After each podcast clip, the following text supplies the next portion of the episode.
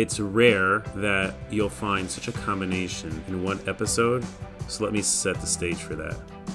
We have someone who grew up in the projects, was a professional heavyweight boxer, chess enthusiast, physics student, a strong believer in Stoicism, and has developed a significant following on social media based on real, genuine values that he believes in that are not divisive but actually helpful to people. Really unique to me, and I certainly hope that you'll enjoy this episode as much as I did. This is Mental Filter.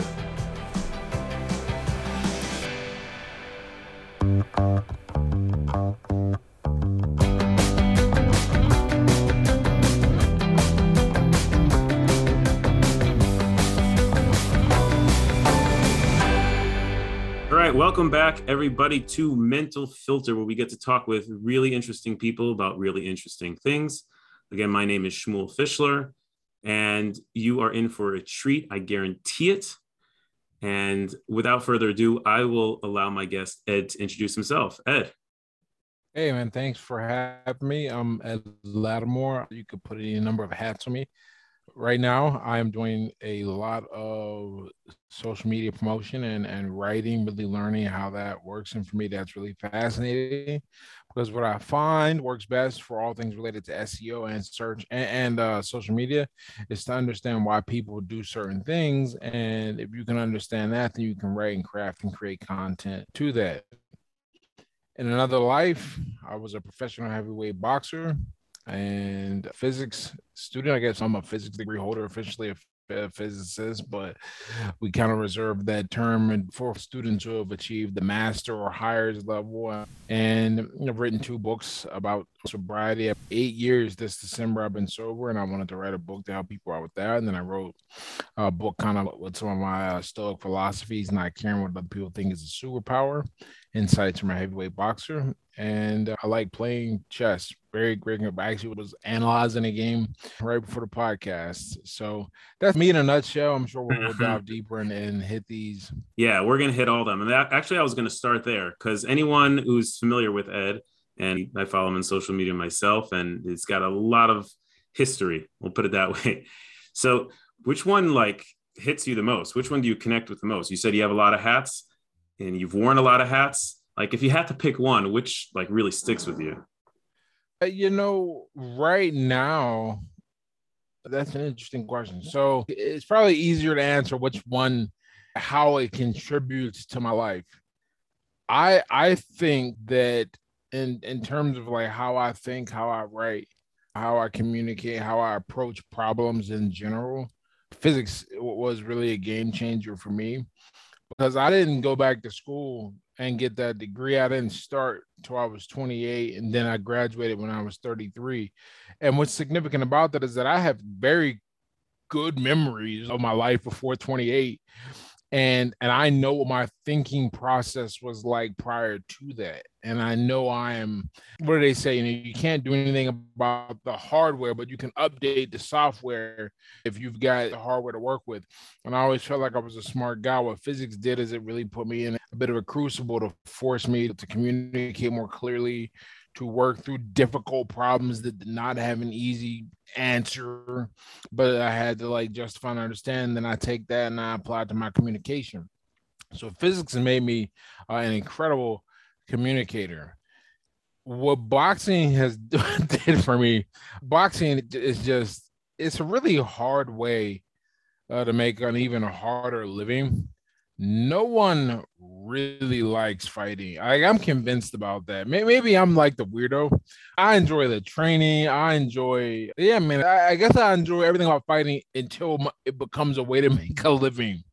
And then you're like, oh, okay, now I don't have a choice. And that's cool because, you know, that is another type of development and discipline. Boxing really taught me, you know, you, you don't really get to make excuses for anything. I never really had that issue in the first place, but to also get there's a business aspect. You got to be likable, and people have to want to come spend money and see you do your job, and you have to balance that with the training. I mean, boxing was a full time job and then some because I was simultaneously the fighter and kind of the promoter for myself, make sure I could sell and, until I got to the point where I had someone promote for me. So there's that from fighting. The writing has changed my life. I, I put writing in the category of social media because while all those things in my life certainly give me things to talk about, if it was not for writing and specifically through social media and then kind of my books did help, uh, who knows? Maybe I'd have to get a job or something. I don't know. But like, like it's really good now, and and I have a platform, and I have I've like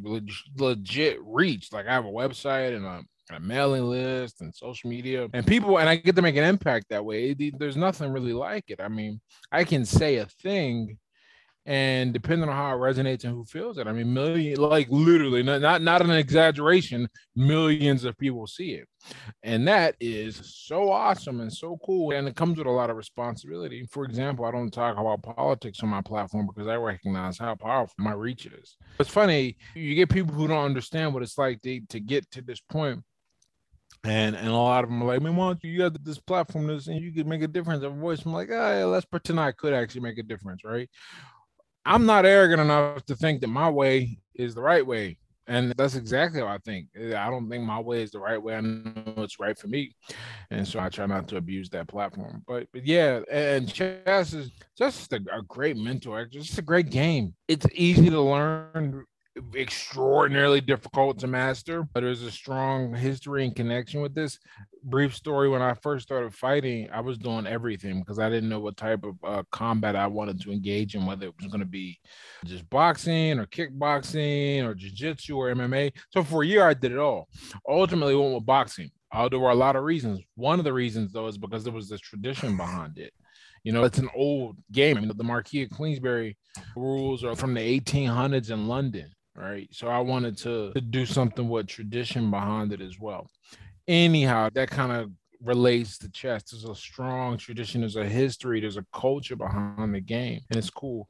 And I like being part of that. I like improving. It's a great way to kind of pass the time and connect with a lot of people around the world. No matter where I'm at, there's a chess club and on chess players to play with. You don't need to speak the same language. I mean, it helps to know that like in Spanish, ajedrez is not chess, but like right, and then they call the queen D for the for dama because no one uses the Q and that way, and, and the moves are the same. It's still the same game. So yeah, I, th- I think I covered like all the hats. that's awesome. and, and kind of what I get out of it. As people are digesting all that, because because that's a lot of digest. So my takeaway so far. So physics, which is the first thing that you mentioned, and maybe I don't know, you said maybe had the most impact, changed the way you think. Yeah. Boxing was a whole different experience and a bunch of different experiences wrapped into one. You have to promote, you have to fight, and you like the whole training and, you, and you pretty much you stop entertaining excuses and pain. Like you just go, okay, what needs to be. One of the things I always say is that the difficulty of a task is irrelevant if it's vital to your success. Nowhere is that more true than the life of a fighter. And once you get in the ring, you can't hide anything. No, no, no, no. Your fears and your hopes are all up there on display for everyone. It's very unique in that aspect compared to a lot of sports, certainly popular ones, and that there's no diffusion of attention. It's all on you. And, how would how would you um, describe your thinking before physics? Because you said it changed it and it forced you to like work through problems that maybe didn't have easy answers. What was your thinking like before? Well, here's one big change that I can like measure I was a huge, and people who follow me are going to be like, what? Because I, I kind of rail against it now. I was a huge astrology new age guy, man, like big into it. And then I got exposed to a concept called falsifiability. And then I got exposed to some math problems. And there's a problem we had to do in uh, probability, right? Where you're supposed to figure out the odds it's, a standard problem. It's a counting problem. Figure out the odds of someone having the same birthday as you in a population, right? And and one of the things that you, you quickly realize kind of with those two things is one, if you don't make any concrete prediction, then what you say is not reliable. Or a better way to put it is if there's no way to say how you were wrong, then there's no way to say and show you were right. But one thing I learned very early on in math is that a proof isn't right until you can't show how it can't be wrong. And that's why mathematical proofs are so difficult because it's not enough to go, this works here, this works here, this works here. No, you you have to create a proof that it will work everywhere because all you need is one false instance and the whole thing is incorrect, right? And so really getting exposed to that level of thinking because because all physics majors come away with at least the math minor. It's impossible. There's so much math that you need to know. So I got exposed to a lot of mathematical ideas in this way, and it really sharpened my thinking and my approach to things. And so if, if I could not prove a thing, or at least entertain how one could construct an experiment to prove its realness. Then I go uh, to, to prove its falsifiability. Then it immediately falls into another realm for me, probability. And I go, okay, can I construct a probability and a way to show when something is incorrect? And if I can't do that, then I know that I'm dealing with a feeling, an emotion, but nothing that's of a scientific, reliable nature right? This is what's cool about quantum mechanics. Quantum mechanics and then it's basically probably I mean it's probability. It's, it's it is very much in fact, a lot of the equations we have to use have probability embedded. It's unusual, right? But it's reliable enough. How reliable is it? Well, everything, you know, the, the lasers work on it. A lot of modern medicine, all our world relies on manipulating these principles. But it's because we've defined parameters. We know what what it should and shouldn't do. We can test when it doesn't work, and we can go back and check that. When you think that way, it even influences your communication, something that is generally considered subjective. Like if I say a thing, I have to be careful because one, will I stand by that later? And if I'm willing to like change my stance, in what way do I change it? Right? It's, it's not a, there's a lot of people make arguments and they don't realize the argument they're making. I'm very, I, I think I'm better than the average person now at knowing exactly what I'm arguing and spotting when someone decides to throw up a straw man to um, beat down my argument. I just go, look, man, that's a straw man. It's not what I'm saying. You're simplifying and changing it or whatever. Or when we're discussing, they throw a red herring out there. And I'm like, nope, nope, stay on topic right? And these are little things that you don't think they're related to physics or math, right? Because they don't seem to be. But that type of precision in your communication is the same type of precision I had to just learn to use. So, in doing it specifically in a discipline, I learned to apply it generally to everything I do. But that, that's the same for all things. I think you learn these general, we'll call them self improvement tropes, right? Discipline, you don't go study discipline. You know what you do? You, you go fight for 10 years. That'll teach you discipline, right? Join the army. That'll teach. Then you come out and you have per, uh, you have perceptions on, on discipline. You have observations. You live life. You live life and you learn from it. Uh, yeah, yeah. You know what used to annoy the hell out of me? You look kind of young, so forgive me if you fall outside of this range. Someone used to, they used to say you you don't know what you're talking about till you're 30, right? Uh I used to think that was nonsense. And then I and then I became 30 and I still kind of thought it was nonsense. And then I started talking to people on the internet who were like 26. this was mind blowing, right? I'm, I'm 36. So that's a full decade younger. And and that's a full decade younger and still like a real functioning adult for many years. And it it blows my mind they're just things you have to experience and know. And very few people. I have a friend who's who's interestingly enough, I have a friend who is in a master's of therapy program or something like that. And, and she's 24. And I, I always tell her, I go, look here, doesn't matter what you're studying, you you got to understand it, it, maturity in our perspective comes from, from three things. One, you have to have a breadth of experience. Uh, two, you have to have time to reflect on that experience and integrate the lessons learned and not carry the bad parts of it, you know, kind of the guilt, shame, whatever. And and lastly, that last part, you you just ain't gonna have it for a while. When that prefrontal cortex finishes developing between 25 and 28, but realistically, bro, closer to 28, uh, so to where you can look at two things and go, that feels cool, uh, but this is probably a better long-term solution. You have all three of those things. There's nothing you can really you have the process, but there's other parts to life than just like raw intelligence. Yeah, people can't see because they're just listening. I'm like nodding the whole time, and that's why like our expectations a lot of times for for teenagers and even uh, young adults is like, uh, hello, they're not fully developed yet. You know, to have the expectation, and I appreciate the compliment. I got a couple years on you, No So, kidding. You're older than me. Yes, sir. I'll take it, man. I'll take it. And so it sounds like physics. I, I, I love this because this is exactly why I love doing this podcast, is because you're just demonstrating how a, a- subject that maybe someone would be, oh, yeah, it's just another subject, is it's it's just real life applicable. Uh, unbelievably di- an unbelievably difficult subject to that. I read a report, and I don't say this to my own horn. It's just what the what the report said, right? That of all the majors that you could study, the average IQ of physics majors is the highest. And I can absolutely, but it's hard. Like uh, it's like you know, I, I never got to the point where I was like, where I thought I was gonna cry, but like there were moments where I was like, I may be in over my head. I don't know if I'm as smart as I think I am to do this.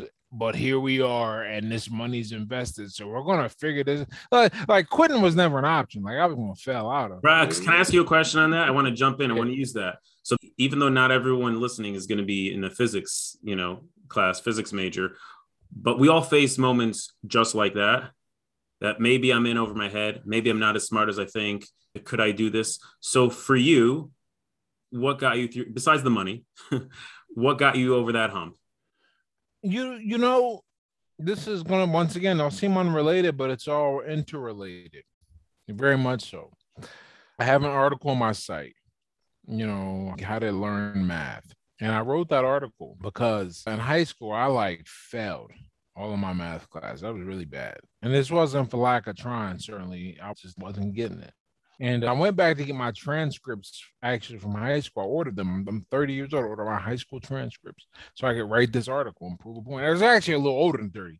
But point is, uh, went and dug back and I was like, wow, I was worse than I thought. Holy hell. Or what what changed in the in the 10 year period between graduating and going back to school? Well, I, I fought. And the culture that comes with boxing and the way I was going to go about it, I said I wasn't gonna quit when I started fighting. I'd get beat out, like somebody I'd have to get injured, but I wasn't one.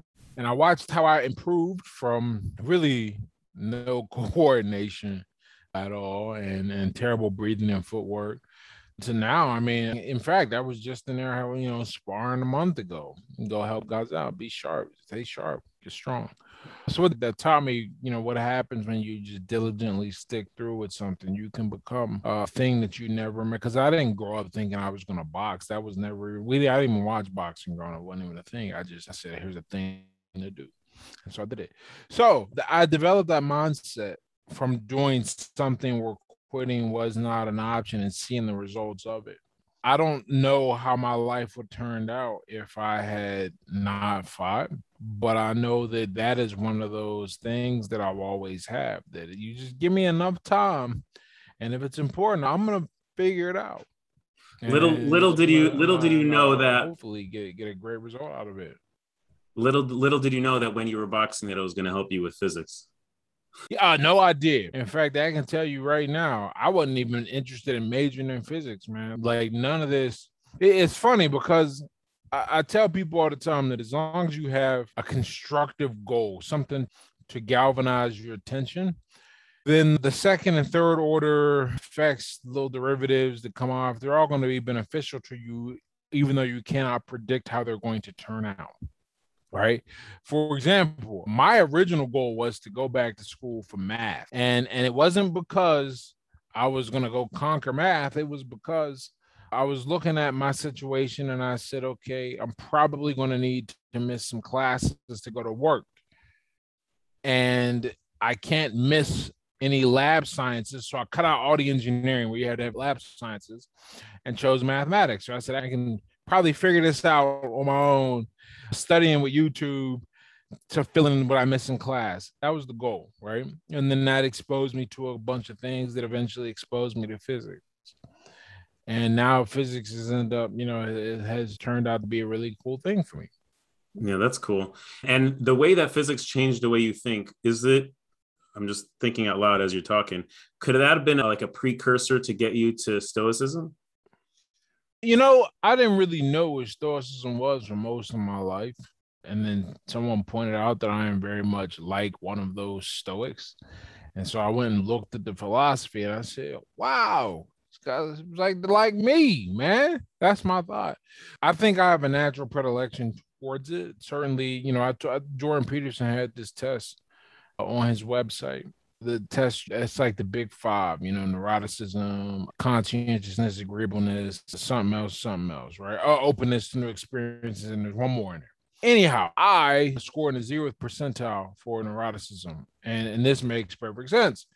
It, mirrors a lot of my other experiences once I, I dug into that. Like, you know, when I was an amateur out in LA for a while in a program, and they had a sports psychologist come and he evaluated me and said that my approach to fighting like is he he rarely sees that level of not agitation or calm before a fight. And that's the things i picked up from my upbringing. I learned how to have emotional control very early. And because you know part of it was necessity i'm sure part of it's genetic and then it all worked together.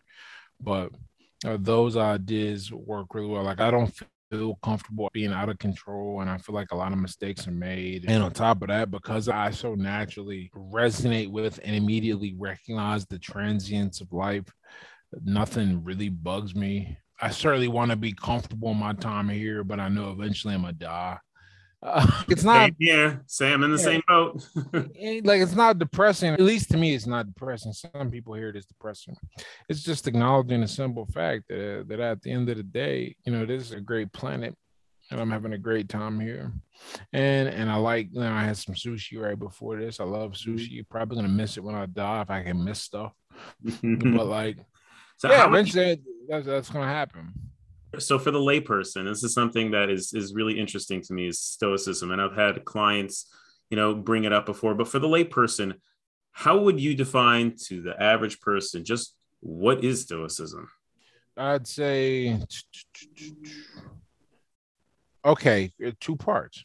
One it is a recognition that you have no power and control over anything outside of your own intentions right? And, and thoughts. And I wouldn't even say thoughts, intentions is where I go with that. Because if it's one thing we've learned from watching marketing, it's very easy to put an idea in someone's head. It's a totally different thing to get them to act on it. And I think that's where intention will, if there's a word that combines those two things, that is what Stoicism teaches you to control, develop, and strengthen. And in doing so, this might just be a, a positive externality of, of, that activity, or it might be a, another discipline entirely. I'm not quite sure. It is uh, training yourself to immediately go to that point in all things and recognize. And then in doing that, you realize certain things can you come to certain conclusions. Like it doesn't matter if I get angry, and getting angry only costs me to make decisions in the external world. So I probably should control that. It doesn't tell you not to feel See, if you know, but because that's where people get it messed up. Like it doesn't say don't feel. No, because if you, if you look at my definition, no, I, I feel great. I have a great time. I'm just not going to let the negative emotions overwhelm me or the positive ones overwhelm me. I'm going to make sure that I'm I'm always uh, in control of what I do in the physical world. And and the best way I can be in control of that is to be in control of my thoughts. And I can't control those directly, so I need to be in control of my intentions. Right. My intentions are to to enjoy the evening with my fiance and go have a great dinner and I focus on that. That uh, means that I'm going. I'm not going to pay attention to my phone. That means I'm not going to let the rain bug me because I can't do anything about that. Somebody bumps into my car. I'm not going to freak out about that because how's that help me reach intention? Is that it only takes away from it. So that's what I would say stoicism is to kind of sum it up Stoicism is about you tightening your locus of control and in doing so realizing that you can't do anything about the world so don't let it affect your feelings. That's a great definition and i'm glad you touched on the emotions. You know as a mental health professional and i get to see a lot of people who, who struggle and i see a lot of people with anxiety There's certainly this element of control. So like control i think could be worked to our benefit and then also, but if we tip that over in trying to control what we can't control, yeah, like everything around us, then we're stuck in this hamster wheel of just trying to get this illusion of control that is just impossible. And that's what it is. It's, an illusion. I, I, won't let myself buy into the illusion. And I think this is one of those things that you learn. You learn a lot of harsh truths about the world when you grow up disadvantaged because there's no one there to shield you from them. Now, whether you come out of them on the other side together, some people are ruined because you got to have a certain level of maturity to accept and handle that and a certain level of strength. And, and uh, unfortunately, a lot of people who grow where I grew up, they get exposed to these things beforehand. I'm probably no different, but I've done a lot lot of work, overcame a lot of things in, in lieu of that, and didn't get taken out the game beforehand. I end up in jail for doing something stupid. But that recognition that you can't control anything around you, that you can't control you just can't control these things that that bugs a lot of people because we want to feel like we can control stuff and, and a lot of times uh, it's a really nice illusion that you can control stuff. And certainly the world really presents things that way.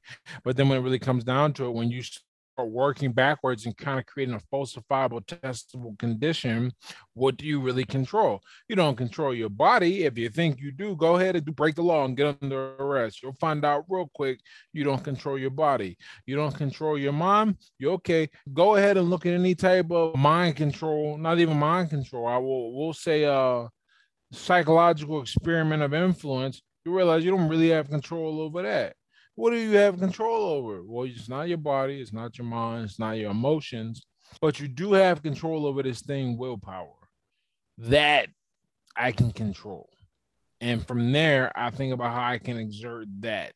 And none of it's guaranteed. That's the other thing too. Like I tell people, focus on the process, not the outcome, because in terms of what is statistically more likely uh, to succeed if you put energy onto it, the, the process, because there's smaller things that don't uh, depend on kind of an emergent behavior. It doesn't depend on all these little things working together to produce one big thing. I don't know. I can't control winning the fight. Right? Believe it or not, I can't control that. What can I control? I can control my rest my dedication and training camp, my diet, my sparring, right? I can control all that. Can't control the end outcome. If the guy shows up better than me, ain't nothing I can do about that. But what I can do is give myself the absolute best chance to win. I can hire you right now and be a therapist in the next room because uh, there's so much of that is like you know th- where I'm trying to help people realize is and and when they actually realize like light bulb, holy moly, like really, oh my god, there's really not much. Yeah, there's there's nothing. You know, I, I listened to a guy, Aaron Clarey, great, great, cool guy. Maybe you should have him on your show. But uh, he says something kind of funny, and maybe it's kind of true.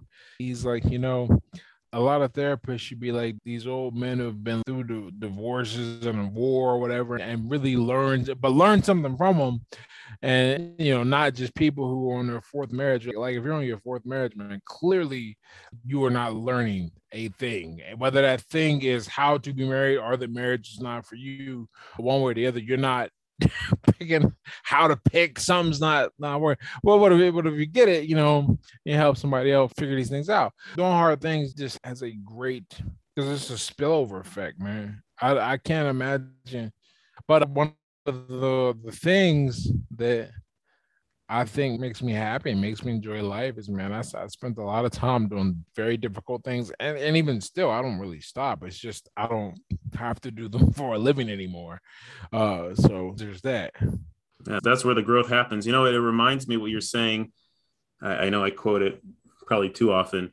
Is the paraphrase from Viktor Frankl in Man's Search for Meaning and wow, it's one of my favorite books. It's I have it on my shelf. And just basically, if you really think about it, you know, back when he was sitting in a concentration camp, and you, you could take everything and anything away from a person freedom, money, family, food, clothing, name, dignity, whatever it is, everything and anything. And there's just one thing you can't take away from a person, and that's a person's attitude. Yep, the 100% controllable. I think growing up, I always tried to find that thing I could control because some of the world there's nothing I can I can control where I lived. Mom was out of control sometimes, and neighborhoods out of control. Can't control any of this, but what do I how I show up every day, how I go about it. And I, I got this even as a youngster. Now I didn't quite understand how to execute it, but I understood the the the general idea that I bring me, and that's all I bring. Everything else is is there, right? I was actually having a conversation with a guy recently, uh, we were talking about things related to online business. And, and I, I remarked that, that one of the things that I try to focus on is what makes Ed Latimore more interesting. If if it so happens that I can profit from it, great. If not, whatever. I'm more interesting guy, have more fun.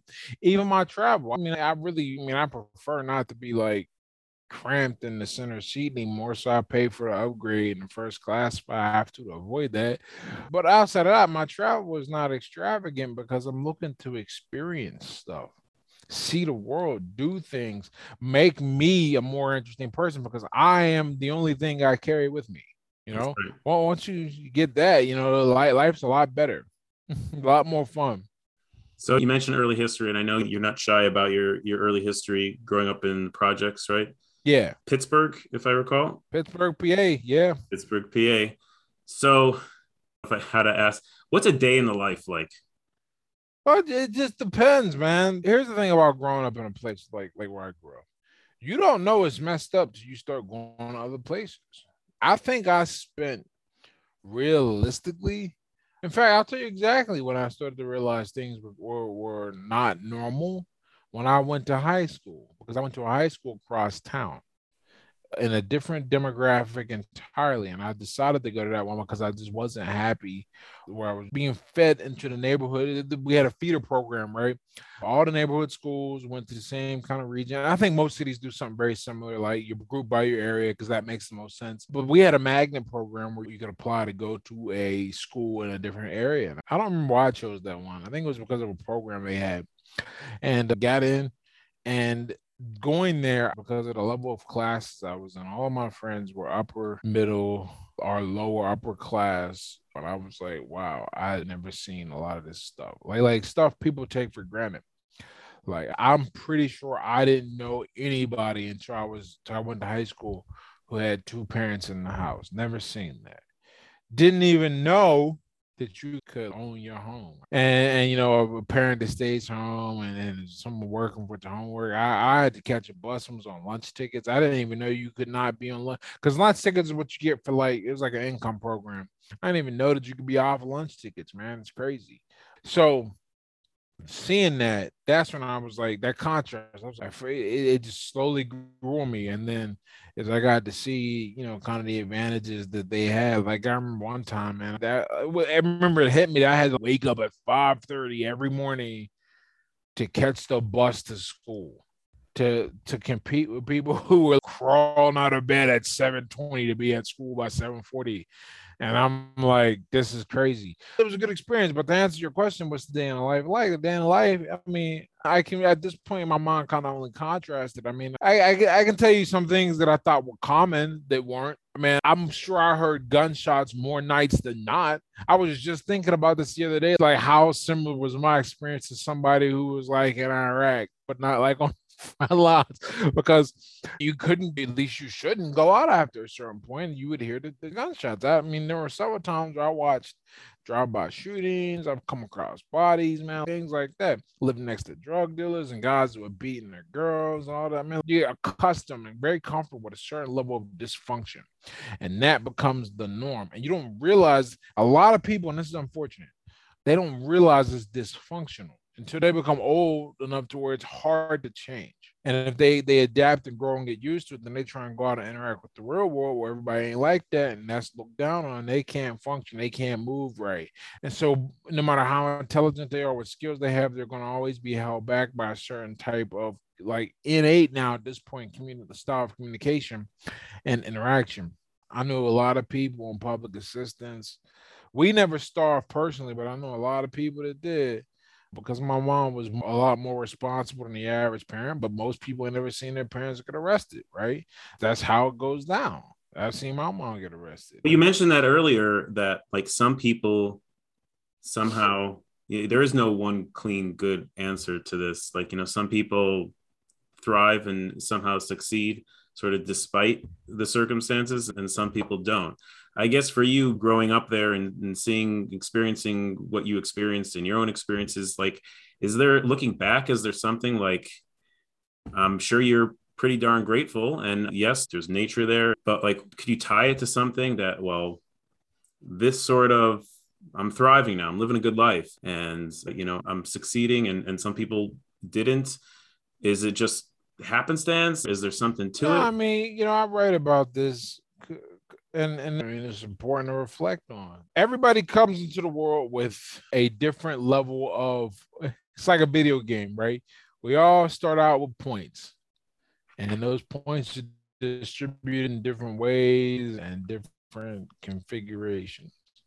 Everybody, you know, you get different distributions of points and your status and all that. So I think that I had certain traits that made the external very difficult to imprint on me and and gobble me up, right?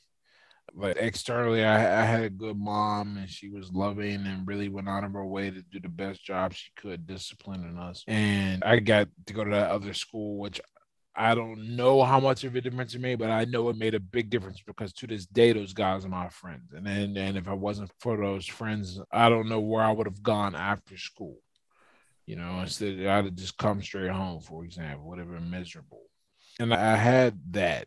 A lot of people didn't have that. And then that a lot of that came with being a little more intelligent than average. You know, that we had this program in our schools where they would like, if you were doing okay or doing well, they like test you and see what your IQ was. And if it was above a certain point, you go to this this other place for one day a week, and that, that gives you certain opportunities.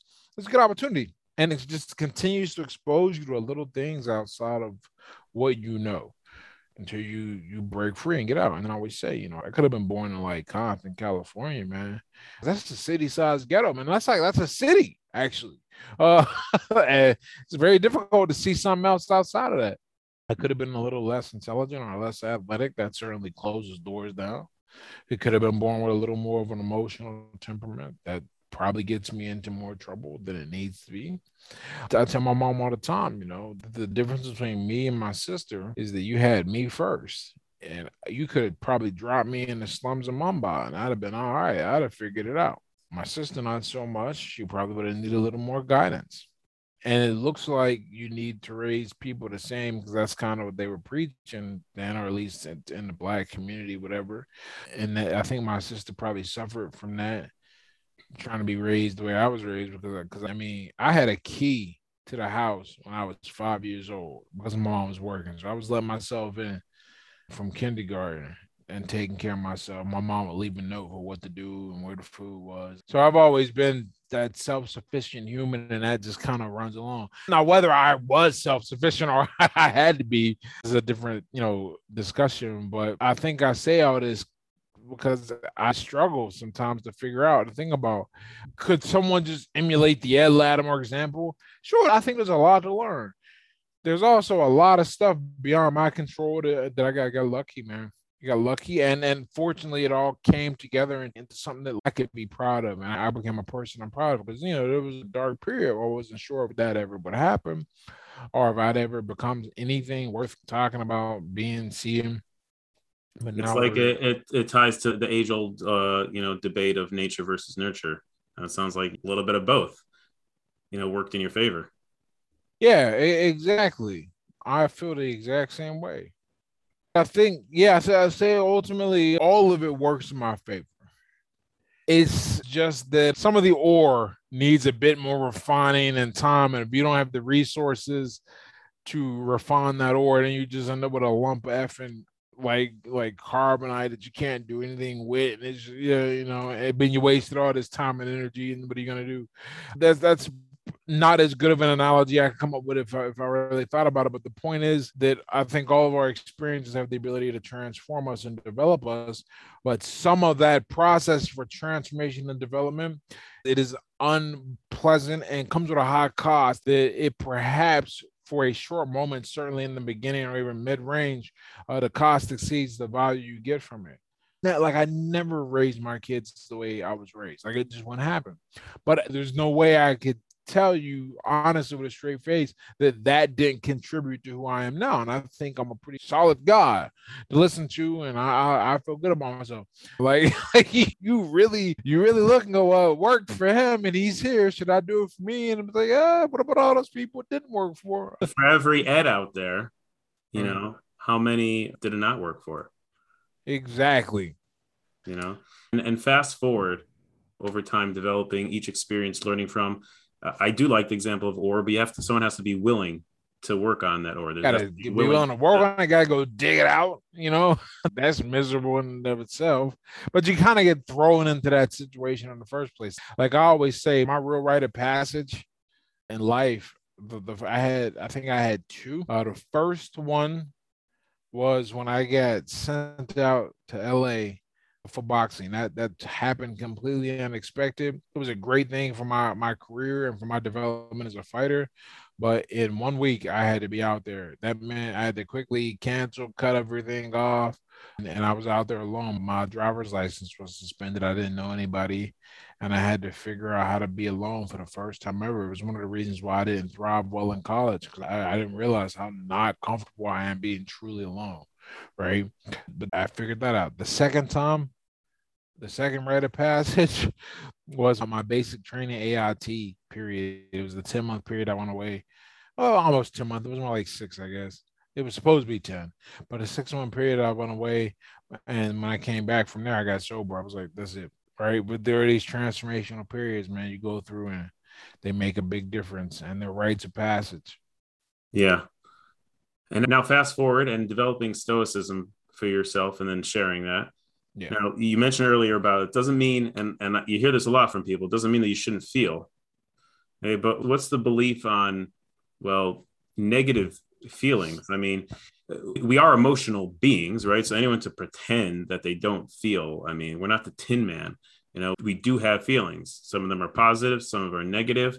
And so I know it's a, it's probably a longer conversation, but is the goal to not let any unpleasant negative feeling hurt pain loss rejection sadness to be so conditioned so impervious that positive feelings yay let them in. And no and, no, no, because you, you you can't do that. That's impossible right?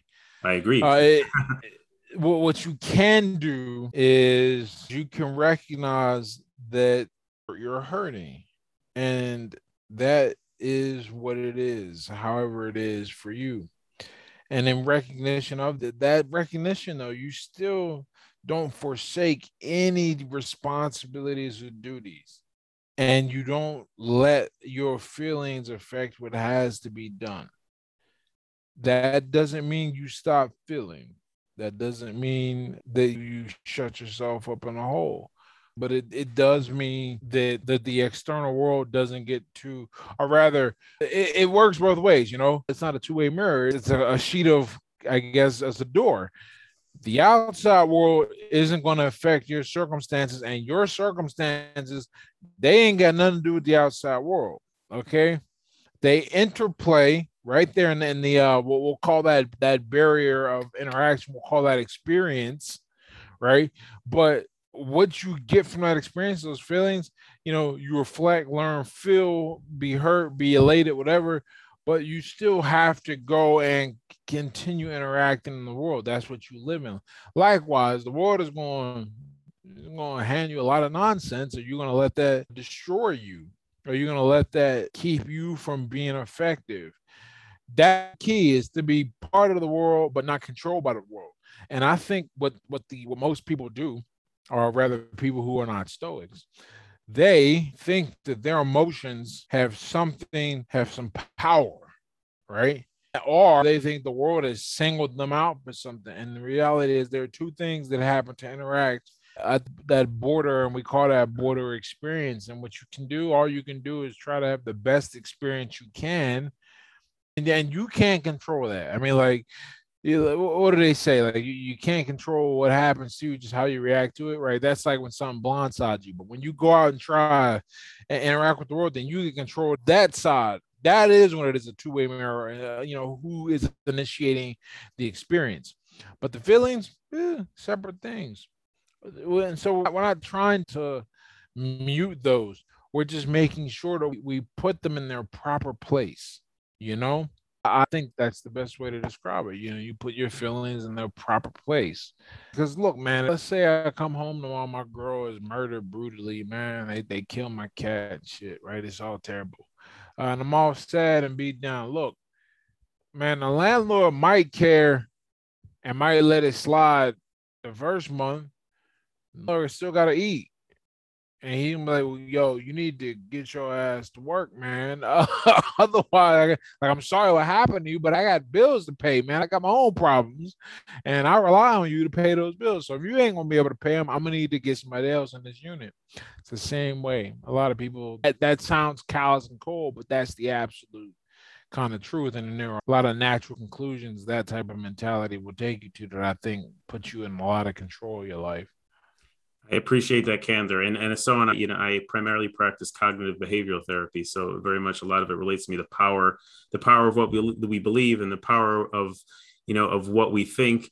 And so I'll ask maybe it's a little bit of a reductionist or provocative question. So if someone who truly subscribes to Stoicism, would they attribute that people who struggle with depression or anxiety or other mental illness, would they simply say, and I know I'm being reductionist, would they simply say, hey, well, they're just not in control of their emotions. And if they were more intentional and more controlled, then they wouldn't suffer from depression and anxiety, et cetera, et cetera?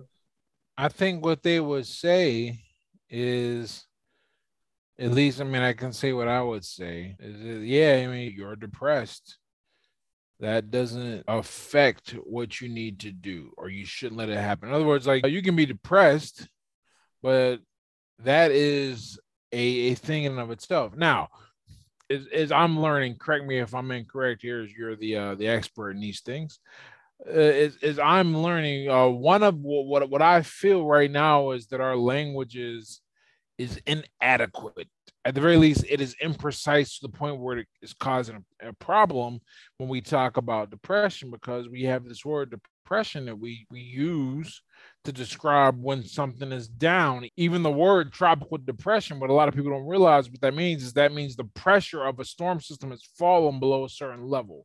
Okay. So we use that colloquially to mean uh, sadness in general.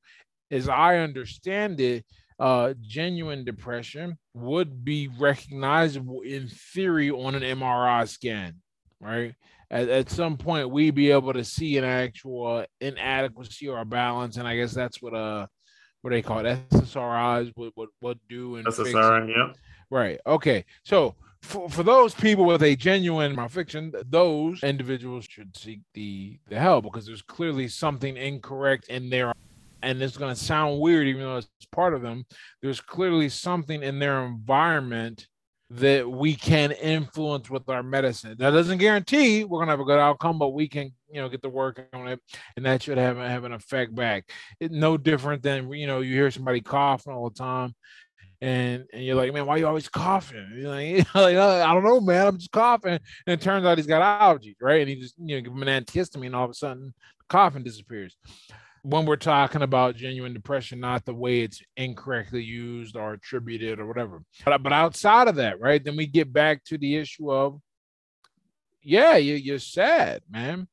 Think of it this way, and I don't know how many people like ever make this leap. I'm certainly gonna make it. Maybe it's stretch, but whatever, right? Uh, no judge in the world is going to sit there and be like, "Look here, yonder, she was sitting right there. So what was I supposed to do? It that doesn't work that way. It doesn't work that way with any emotional state. We can apply that very clearly on certain things, and we see that. And we see it because the action does something in the world. I think that's why it's it's clear. But when we start talking about things like uh, a negative state and how it is you and how it's keeping you from doing X, Y, Z, I will 100% say, uh, you know, unabashedly, I don't buy that because you can keep yourself from doing other things in the midst of other emotional all, all they are is, is, is, stimuli motivators that doesn't mean you have to do them and that's why we have control over the will that's what the stoic that's what i what i you know say about I got you. just because about. i just because i feel a certain way doesn't mean that has to get in the way of what i value doing Yes, man, you said it perfectly. Just because you feel a certain way, it doesn't have to get in the way. You know, part of what feeds into depression is changing that belief. So if that's a really embedded belief that no, I can't, or I'm worthless, blah, blah, blah, then that's a work to change that belief that no, I can do something even if I feel certain Yeah. Y and Z. So shifting over to, you know, you talk about using language, and I want to shift over to, to more what you're doing now. Oh, actually, side question. Actually, two side questions. First of all, As many side questions as you want, man. was the wire accurate? Was the wire accurate? Man, let me tell you something about the wire. I, I think it is. So I don't know if you noticed about the wire. Uh, when it was on, it actually wasn't that popular to the point where like I, I feel like each season they had to like re-campaign to like get the next season on. It, it was here in Baltimore too, man. That's funny. I just realized that.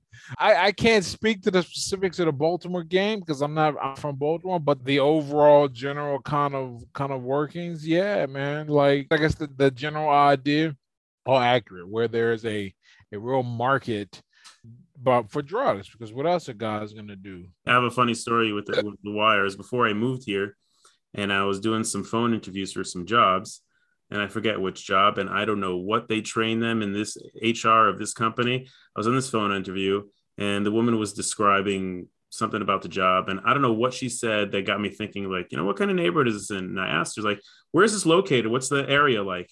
And her response was like, you know, the wire. You heard of the wire? I'm like, yeah. Like, oh, it was it was filmed down the block.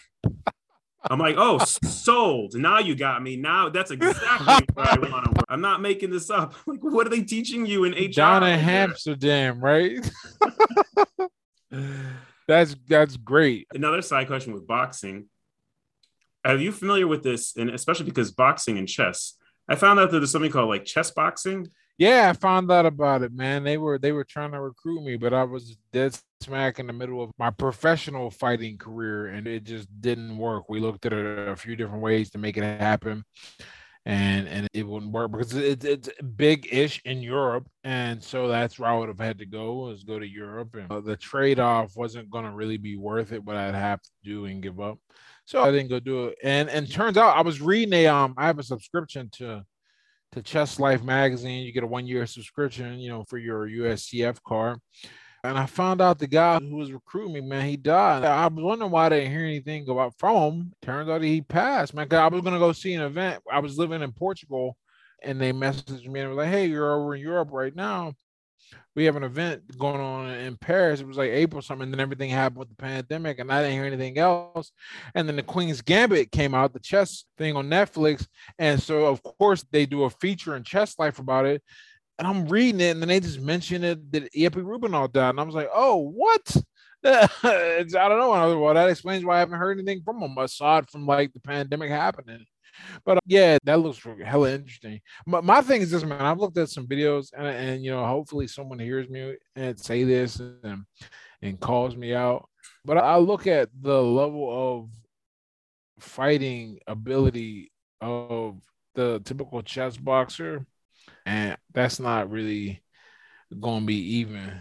Well, the question is: Is it is it a chess player who's boxing, or is it a box player who's chess who's playing? Well, chess? here's what I'll say: It's a chess player who's trying to box, and the average person has no idea how difficult boxing is. In fact, here's how difficult boxing is. You can look this up.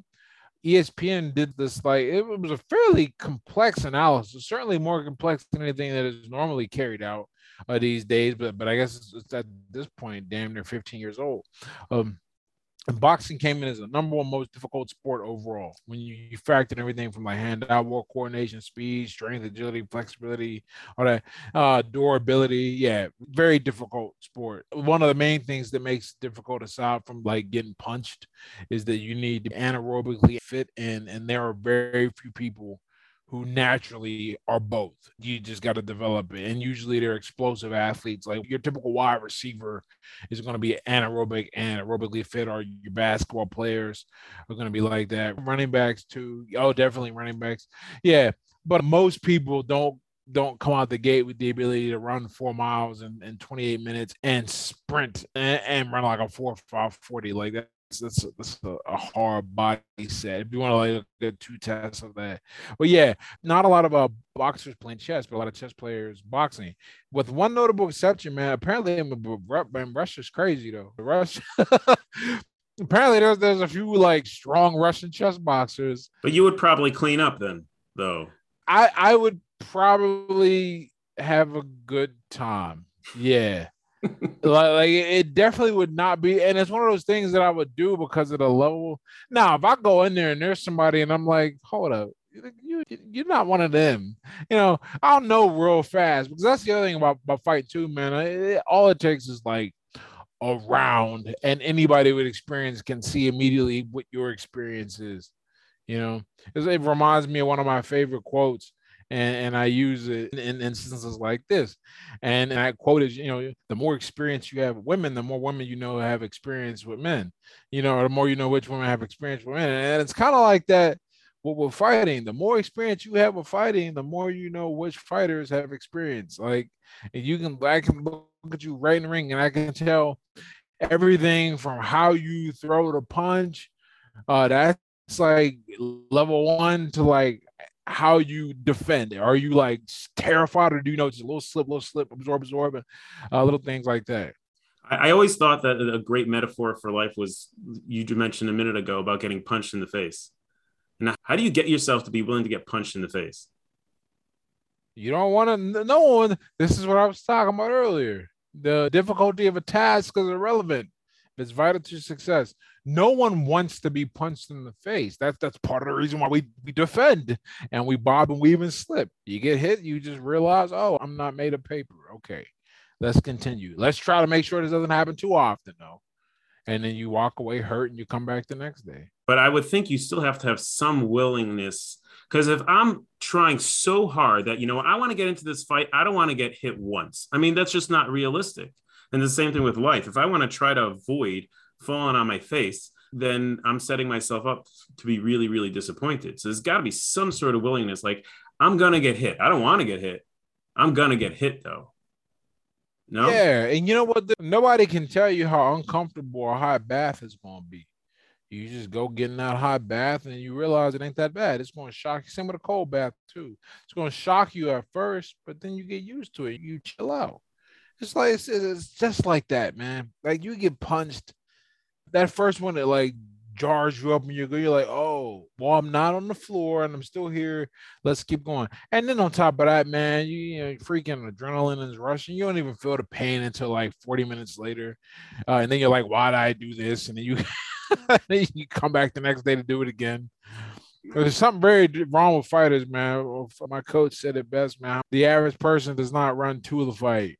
Is that's that's pretty much how he sum up those willing to get in the ring and take that risk.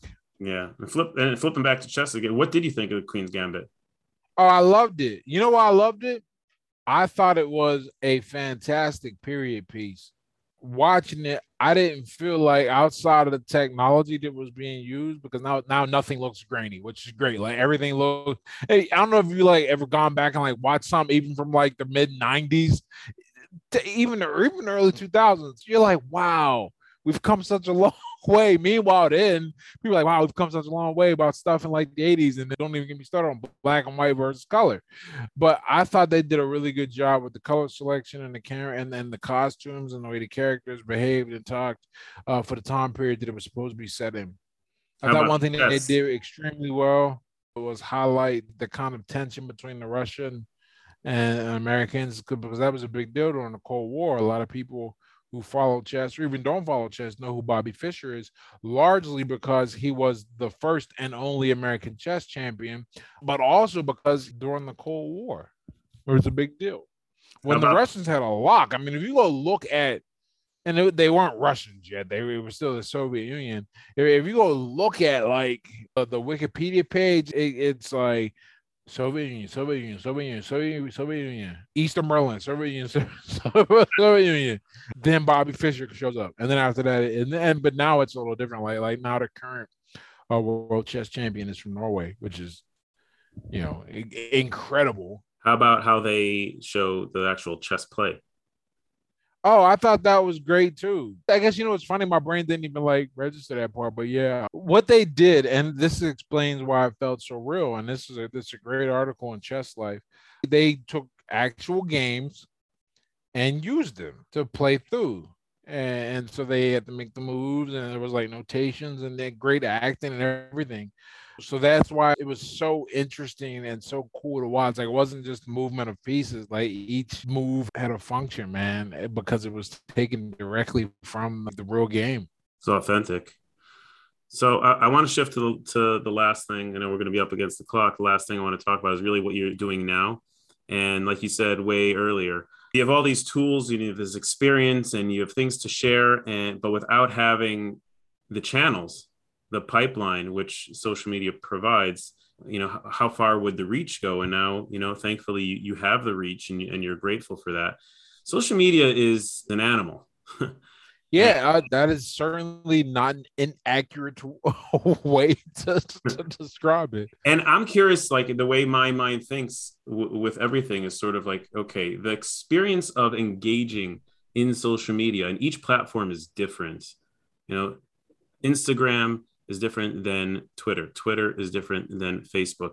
It, they're, they're all different in how people interact. And I think we all can agree there's plenty of positives, there's plenty of negatives. And the way my mind thinks is like sort of how do we learn from, you know, how we navigate? And, and you navigate a lot. I mean, you engage a lot, you share a lot, and it's obvious that you enjoy writing and the written word and sharing all those wonderful i just love I, I, appreciate because it's like it's a good solid nugget. You take this you know take this thought this this belief this ideal and you can just take it. But what have you learned? What have been some like the the ups and downs or the positives and negatives of dealing with social media people on social media bots on social media? You don't even know like information and misinformation the whole experience and because i know you're you're very much in that world you're very engaged i'm really I'm, curious and i'm a veteran of this game man i've been having a good time with it so so in terms of like you know what i'm navigating what i do I figured out a long time ago that if I was going to be here and I was going to do this, that I needed to keep my sanity and to keep my wits about me. And the best way to do that, I don't argue. I try to avoid discussing politics. I'm trying to think. There are a lot of things I could talk about, but I, I just don't, man, because they're not good for me. I have I try to have control over my environment. And I'm really happy how I built my following because I didn't build it on anything antagonistic or divisive or polarizing. Right, there are a lot of God people. Like every four years, man, a new set of political accounts pop up and, and blow past me because they're just talking about you know what, whatever feeds the anger and fear of one side, and I won't play that game and I don't use the platform that way. So what that's done is simultaneously kept me sane and also kept a lot of people away or got a lot of people to stop following me who were maybe about that life. It's almost the way you engage in social media is really just uh, an extension of how you run your life. Exactly. You know, it's funny you say that that way because it is an extension of my life. Like this is my life at this point, right? I put a lot into it. Now, one of my goals is to kind of be platform agnostic, you know, and that's why I have a website. That's why I'm starting to take the money I make and put it in into businesses that, that can do this the same thing. But I recognize that while I'm here, man, this is an important tool, very powerful. Cannot cannot make a mistake using this tool and if you make the mistake, you're the one that pays. Like maybe they delete your account because you say something crazy, right? But anybody who gets their account deleted for saying something crazy, they weren't using it like I'm using it in the first place. The real issue is when you sell out your soul and you decide to play that game of engagement. Well, the game needs more than one player it's not just the other people it, rather it needs teams. And if you're going to align yourself with a team and play that game you got to be in there. That's that's how you did it. That's how you got everyone to, to, to show up. You can't just change gears once they're all here. No you got to keep going. And I, that costs a lot. And i never wanted to pay that cost so i never i won't say never. I had a really interesting experience that once again, boxing saves the day, right? I had a really interesting experience to completely change how I use social media. And I had it early enough to where it didn't cost me anything. When I was a professional, I got signed to Roc Nation Sports. And they were going to be my promoter now, which meant I could get paid more money and get better fights. But it took them a little while before they added me to the website, like my social media, my website, all that, right? And they finally did it after my 10th victory. I had like 2,500 followers on Twitter. And before they added everything, they went and did a quick audit, make sure I wasn't saying nothing crazy. Well, fortunately, I felt unfortunately at the time, but but unfortunately, with hindsight, I had just made a few off-color jokes. And let me tell you something, I was negotiating with these people for almost a year. I didn't talk to anybody on the phone once. Everything was my manager and, and the COO. In two hours, I had a four-way call with my manager, the COO, and a social media manager. And the gist of that conversation, to sum it up, was you can have our money or you can say whatever you want on social media, but you cannot have both. And so I made the smart choice and, and cleaned up everything, didn't engage in anything crazy uh, for the remainder of my contract. And a funny thing happened. I grew. I grew by almost 6,000 followers in the next year. And I said, wait a second. And I, and I started getting podcast interviews and appearances. And I said, okay, this is really interesting. This is helping me, helping me grow. I don't have to say crazy stuff. I can just be me. All right. That was the first experience. That was like the 90% experience, right? That took care of 90% of how I deal with social media. The second experience, due largely in part to the first one, I got invited to speak in Boulder, Colorado at a tech conference. They flew me out, everything. Flew my girl out. Well, they know she bought her own ticket, but flew me out, uh, paid for my hotel, all that good stuff. Okay.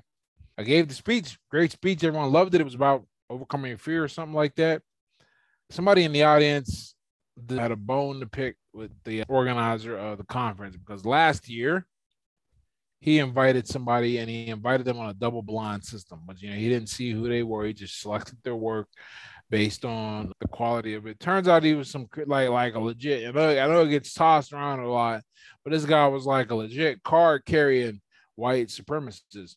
And John said, "I'm not going to uninvite him based on that."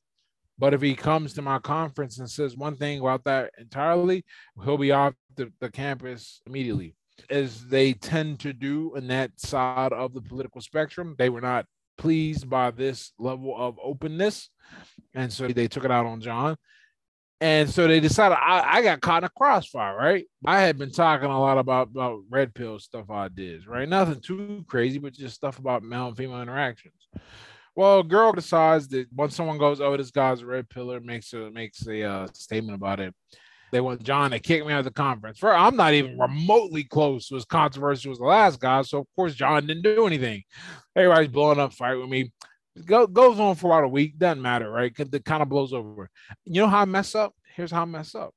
I'm on my way to see Wonder Woman, the first one, not the bad one that came out on Christmas, but the first one. and I, I I tagged two of the people that were harassing me that week, and I said, "Hey, I'm on my way to see Wonder Woman, and I'm putting on a hat." I said that exactly. Uh, does that make me a good? They had just been waiting for me to say something off the chain, and that was it. And Twitter gave me a 12 hour ban. And I said, wait a second, this is nuts. Because at that point now I had 13,000 followers. And I was like, okay, what am I here for? you know, and and then I kind of figured out the rules, and I haven't had a ban since. But I don't even play that game. Then you know, it's funny. A year later, at this point, I had like fifty thousand followers.